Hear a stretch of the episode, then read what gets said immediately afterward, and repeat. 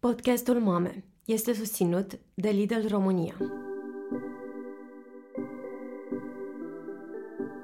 Suntem Oana Sandu și Ana Ciobanu, iar tu asculți Mame, un podcast despre copii de toate vârstele și universul din jurul lor. Mama, mami, mame, tati, mame. Ce e o mama? Mama copilul este mama. Mulți dintre noi am crescut învățând să fim ascultători și fiind prea puțin ascultați. Când suntem ascultați, ne cresc stima de sine, reziliența și capacitatea de a ne găsi singuri soluțiile. Când copiii sunt ascultați, se simt acceptați și iubiți. Dacă ne dorim o societate tolerantă în care fiecare să-și găsească locul și să le ofere empatie celor din jur, trebuie să învățăm să ascultăm copiii, ca să înțelegem ce e de schimbat în lumea lor, acasă, la școală, la judecătorie, la medic sau într-un centru de plasament. Sunt Ana, iar aceasta este o serie de șase povești despre cum ascultăm copiii. Noi părinții, dar și medicii, profesorii, psihologii sau voluntarii din sistemul de protecție a copilului. Acest episod este despre cum ascultăm copiii când trecem cu toții printr-o perioadă dificilă cum e pandemia. Când traversăm o criză, creierele noastre se grăbesc să găsească soluții pentru a opri disconfortul. Oana a descoperit că ascultarea activă are mari șanse de reușită când pornește de la curiozitate și nu de la soluționare. Inclusiv cu copiii de grădiniță care se cațără pe garduri ca să socializeze cu vecinii de vârsta lor și se simt nedreptățiți de virusul care îi ține la distanță. Parcă mi-ar fi fost mai ușor în momentul ăla să o aud făcând tantrumuri și crize pe care cumva știam să le gestionez într-un fel sau altul, decât să o văd pur și simplu tristă. De la trei ani și un pic nu o mai văzusem până acum doar tristă. Ieșea tristețea aia din ea într-o formă sau alta. Ea, acum doar o ținea acolo și o vedeam pe pețișoara asta ei micuță și așa abătută și lipsită de, de, de parcă de poftă de viață. La un copil de trei ani și un pic să vezi că e lipsit de poftă de viață e groaznic, când tocmai atunci este viața în floare în ei. Ea este Andreea Constantin, o mamă de treizeci și trei de ani, care locuiește de aproape doi ani în Marea Britanie. Are două fiice, Maria, de patru ani, și Elizabeth, de un an și jumătate. Soțul ei lucrează ca bucătar, iar ea este terapeută pentru copii cu autism, dar acum nu muncește, fiindcă are grijă de fiicele sale. O cunosc de pe un grup de Facebook pentru mame, acolo unde în primăvară, în timpul stării de urgență, a scris despre tristețea pe care o observase la Maria. Nu știa cum să-și ajute fiica să se simtă mai bine. Se mutaseră de curând și nu aveau prieteni cu copii, alături de care cea mică s-ar fi putut juca. Noi, practic, în casă suntem eu, partenerul, era mama la momentul respectiv și cele două fetițe, Maria de acuși patru ani și Elizabeth, care s-a născut foarte micuță, prematură și la momentul respectiv era cu tubuletul de oxigen după ea tot timpul. Deci, na, era un pic mai dificil uh, ca și mobilitate. Medicii au sfătuit-o pe Andreea să izoleze complet toată familia, fiindcă virusul ar fi fost periculos pentru bebelușa Elizabeth. Pentru Maria, asta însemna fără grădiniță, fără locuri de joacă unde să întâlnească alți copii, chiar și fără banalul mers la cumpărături. Fetița a fost bucuroasă că se joacă mai mereu cu mama și tata, dar după o lună lucrurile s-au schimbat.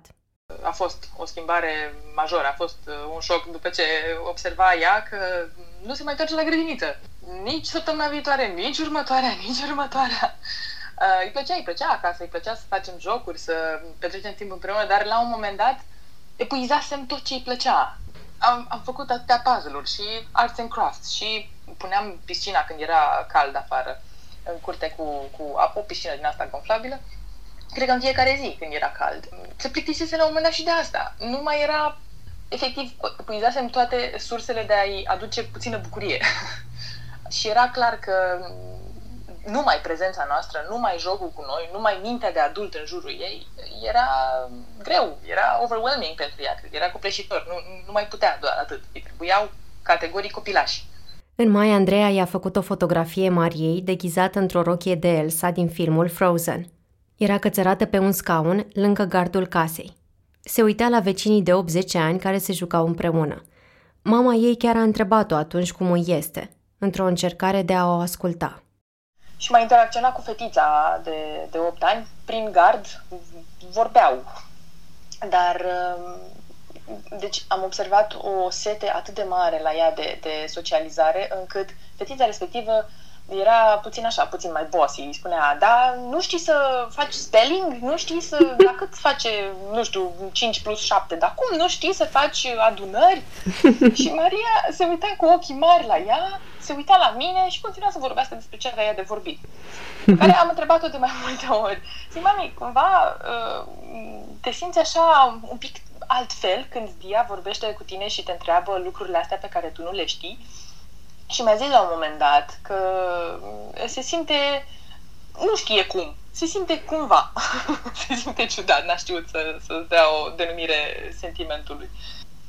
Și cu toate astea, cu toate că provocau un sentiment ne la locului, continua să vorbească cu ea și continua să o caute cu o sete disperată pe fetița respectivă. Oare izolarea este mai dificil de gestionat pentru copii de anumite vârste? Le ajunge celor de trei-patru ani socializarea doar în familie? Cu astfel de întrebări m-am dus spre Diana Stănculanu, psiholog cu zeci de ani de experiență în lucrul cu copiii. Ea spune că pentru cei până în trei ani, pandemia nu este o dificultate, dacă au acasă un părinte care nu este foarte stresat.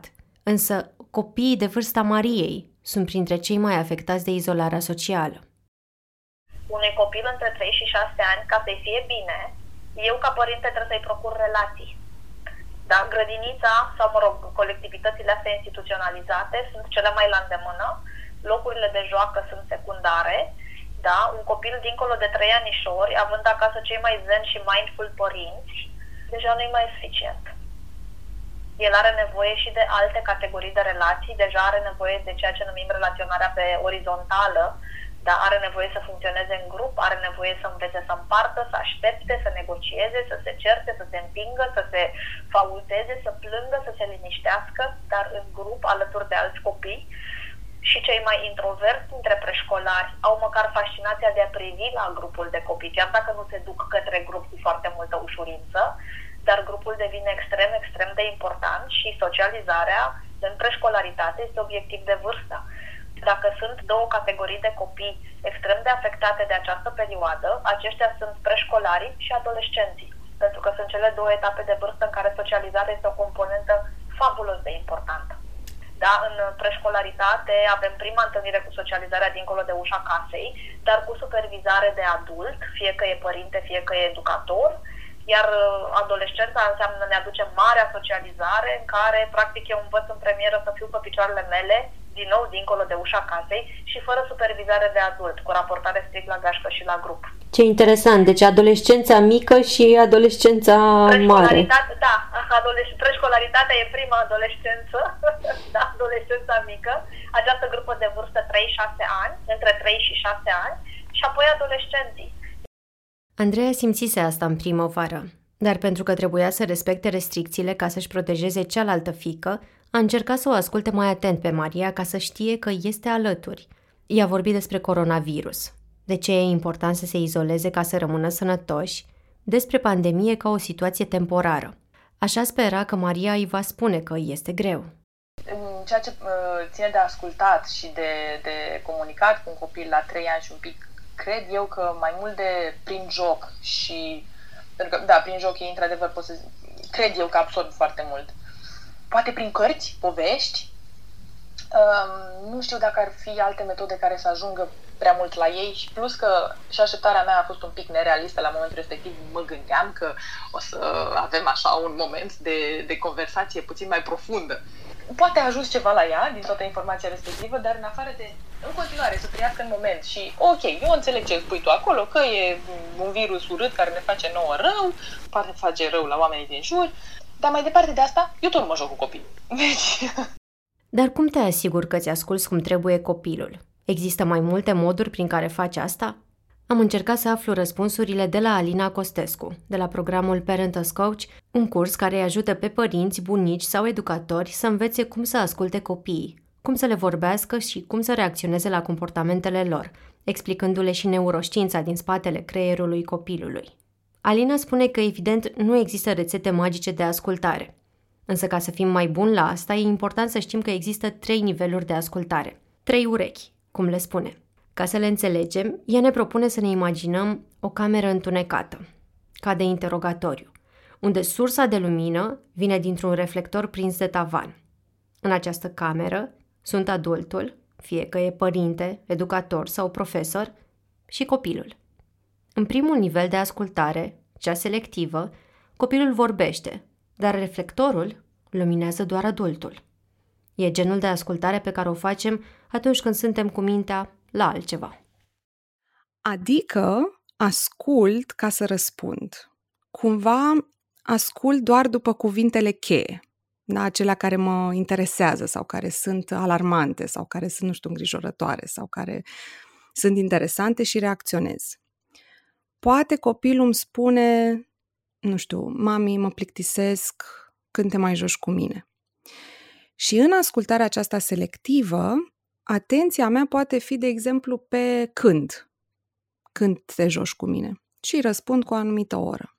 Sau poate să fie pe mă plictisesc și aici poate îi răspund, cum să te plictisești, ai atâtea jucării. Sau, nu știu, poate fi pe te joci cu mine.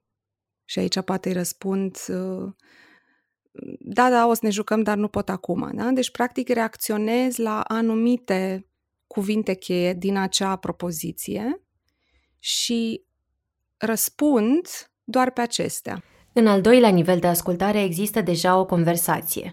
Reflectorul pendulează între copil și adult în funcție de momentele în care ei vorbesc.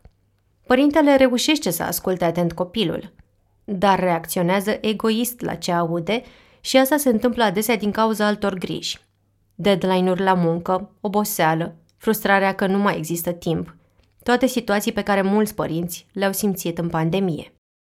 De ce mai e reflectorul pe mine acum totuși ca părinte? Păi fiindcă eu reacționez la cele spuse prin prisma filtrelor mele, a convingerilor mele, a emoțiilor mele.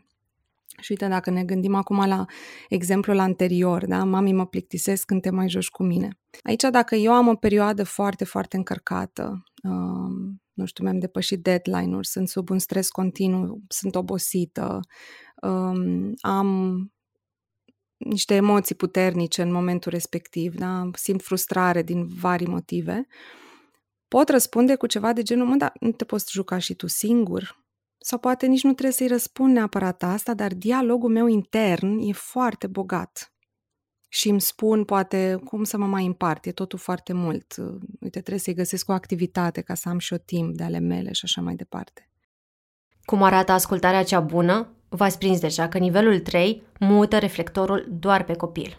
Asta se întâmplă când aducem cât mai multă curiozitate în conversație și când creierul nu fuge spre găsit soluții. Ca părinte, ca educator, ca bunic, eu ascult cu pură curiozitate și cumva toată atenția mea e acolo. Când se întâmplă asta, reușesc să văd mai departe de conținut și să încep să aud poate lucrurile nespuse sau poate să încep să simt că e ceva mai mult în spatele acestei afirmații și să încerc să descoper ce e. Poate că e dor de mine, că de multă vreme nu ne-am mai, nu știu, așezat pe covor să ne jucăm. Sau că încă nu știe cum să gestioneze plictiseala. Poate împreună cu această curiozitate mă duc spre copil și toată atenția mea e acolo și încep să cercetez și să sondez mai departe, da? Spunându-i foarte multe întrebări. Cum te simți când ești plictisit sau când te plictisești? Ce ar ajuta când simți asta? Sau să-i validez trăirea, da? Astfel încât să se simtă ascultat cu, cu toată atenția mea. Uite, îmi imaginez că ți este greu când te plictisești și nu știi cu ce să te joci. Curiozitatea în ascultare înseamnă și să descoși ce se află în spatele unei întrebări, ca cea pe care o primesc și eu adesea de la fiica mea de patru ani. Când se termină pandemia asta? Cătălina Covaliu este consilier psihoterapeutic și mama a doi copii de patru și doi ani. Este una dintre prietenele cu care în pandemie mi-am scris seara târziu despre cum ar fi bine să vorbim cu copiii noștri despre ce se întâmplă. Ea spune că în spatele lui, când se termină pandemia, pot locui alte întrebări mai importante. Mi-este frică că mi-am pierdut relațiile de prietenie și că nu știu cum o să fac să le reiau. Îmi este îmi este dor de școală și mi este dor de profesori, dar în același timp mi-e frică de ei. Dacă profesorii o să fie mai duri când mă întorc la școală, pentru că, uite, în online eu pot să stau cu camera închisă și pot să nu-mi dau interesul, dar la școală nu mai am același, același privilegiu, poate. Dacă mă întorc la școală, când o să mă întorc? Cum o să fie? Trebuie să stau la distanță? La ce distanță? Ce o să fac? Și cred că ce au nevoie copiii să audă este că, indiferent de greutățile prin care ei vor trece, vor avea un părinte acasă care să-i asculte și la care să se întoarcă și căruia să-i zică: mi-a fost foarte greu, astăzi m-am simțit groaznic, nu mi-a ieșit nimic, a fost oribil, prietenii mei sunt parcă prea departe de mine, mie mi-era dor de ei și acum nu mai știu, mă simt singur între ei. E suficient dacă clădim cumva ideea asta că eu sunt aici, indiferent de ceea ce ție o să ți se întâmple sau cât de mic o să te simți sau cât de mare o să te simți, eu o să fiu aici și întotdeauna putem să vorbim despre asta. Să fii pur și simplu acolo, acest al treilea nivel de ascultare, e cel mai greu de pus în practică de părinți, fiindcă ne este dificil să gestionăm emoțiile negative ale copiilor. Relațiile cu copii de care avem grijă sunt infuzate cu multă responsabilitate și uneori asta ne blochează în ascultare. E lecția pe care o ia și Andreea din pandemie, sperând că după acest antrenament, cu timpul, va fi mai ușor. Mi-a luat mult timp să realizez, multe, multe zile în care mă tot chinuiam, pentru că, vezi tu, mă rog, probabil că, na, o întreagă lume a simțit același lucru. În pandemie, timpul cumva se schimbă absolut. O zi parcă durează o săptămână și aveam senzația că mă chinuiam zile în șir să gestionez emoțiile astea și îmi storceam creierii cum să fac, să pun problema într-un mod cât mai pe înțelesul ei, cum să încercam să găsesc activități noi în fiecare zi, ceva, să văd un zâmbet pe, pe fața ei. A fost foarte dificil până când mi-am dat seama că atâta pot să fac, cumva. Până acolo am avut resurse. Mai departe de atât, decât să fiu acolo lângă ea, atunci când o să izbucnească, atunci când tristețea asta o să creeze un vulcan în ea care o să iasă, sper eu, la un moment dat, nu am ce să fac mai departe de atât. Îmi era greu și îmi e greu în continuare să, să gestionez emoții pe care eu n-am cum să le îmbunătățesc. Acasă la ea lucrurile s-au mai echilibrat. Vara trecută a găsit o familie cu un băiat de vârsta Mariei și a organizat niște întâlniri de joacă afară. Între timp și grădinița s-a deschis, iar fiica cea mică, Elizabeth, a ieșit din grupa de risc, fiindcă a mai crescut. Iar noile informații au demonstrat că bebelușii se infectează rar cu coronavirus. În timp ce Maria desenează, stau amândouă la povești despre cum a fost la începutul pandemiei. Auzi, Maria, mai, mai, mai știi cum era acum câteva luni când noi stăteam numai acasă? Da. Mm? Și tu nu mergeai la grădiniță? Da. Cum te simțeai tu atunci? Sad. Te simțeai sad? Da. De ce? Pentru că arii nu mergeau la grădiniță. Când nu, te, nu mergeai la grădiniță? Mm. Of. Și acum că mergi la grădiniță, cum este? Great. E great? Uh-huh. Da? Și cum te simți tu că mergi acum la grădiniță din nou? Mm, happy. Te simți happy? Da? Ție chiar îți place la grădiniță? Da. Da? Și cu cine îți place ție cel mai mult să te joci la grădiniță? La... cu... cu Poppy. Cu cine îți place tu să te joci la grădiniță? Poppy. Cine e Poppy? Lollipop. Îți place să mănânci lollipops? No, to play with lollipops. Îți place să te joci cu lollipops? Da. Chiki. Ai ascultat un episod, parte dintr-o serie de șase povești despre cum ascultăm copiii. Noi părinții, dar și medicii, profesorii, psihologii, judecătorii sau voluntarii din sistemul de protecție a copilului. Le găsești pe toate pe dor punct ro și în orice aplicație de podcast. Vă așteptăm cu feedback despre ascultare la oana arond decât o revistă punct ro sau pe Instagramul Mame Podcast. Podcastul Mame este susținut de Lidl România.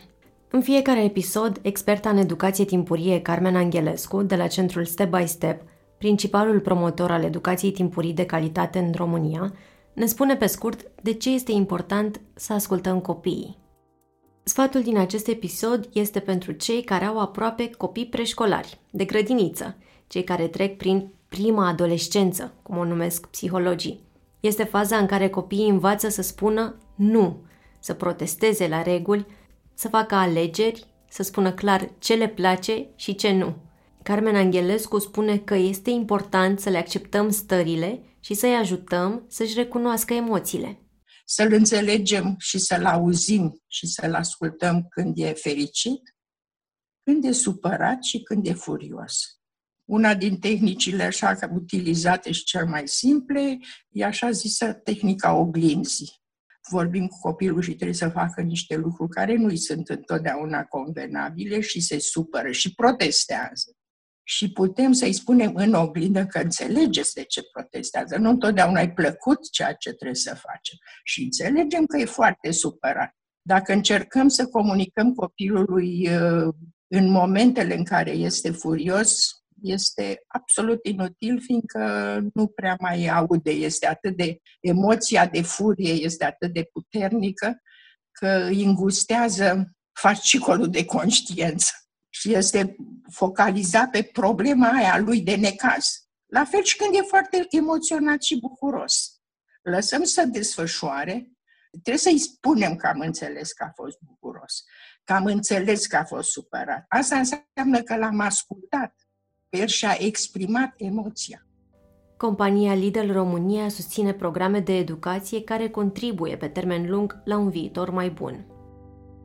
Iar dacă v-a plăcut această serie, vă rugăm să susțineți Dor cu un abonament lunar sau anual, care ne va ajuta să spunem în continuare astfel de povești. Găsești toate detaliile pe dor.ro slash susține. Podcastul Mame este produs de Dor. Ideea a fost a lui Cristian Lupșa. Gazdele sunt Oana Sandu și Ana Ciobanu. Tema muzicală este un musical postcard de Răzvan Gabăr.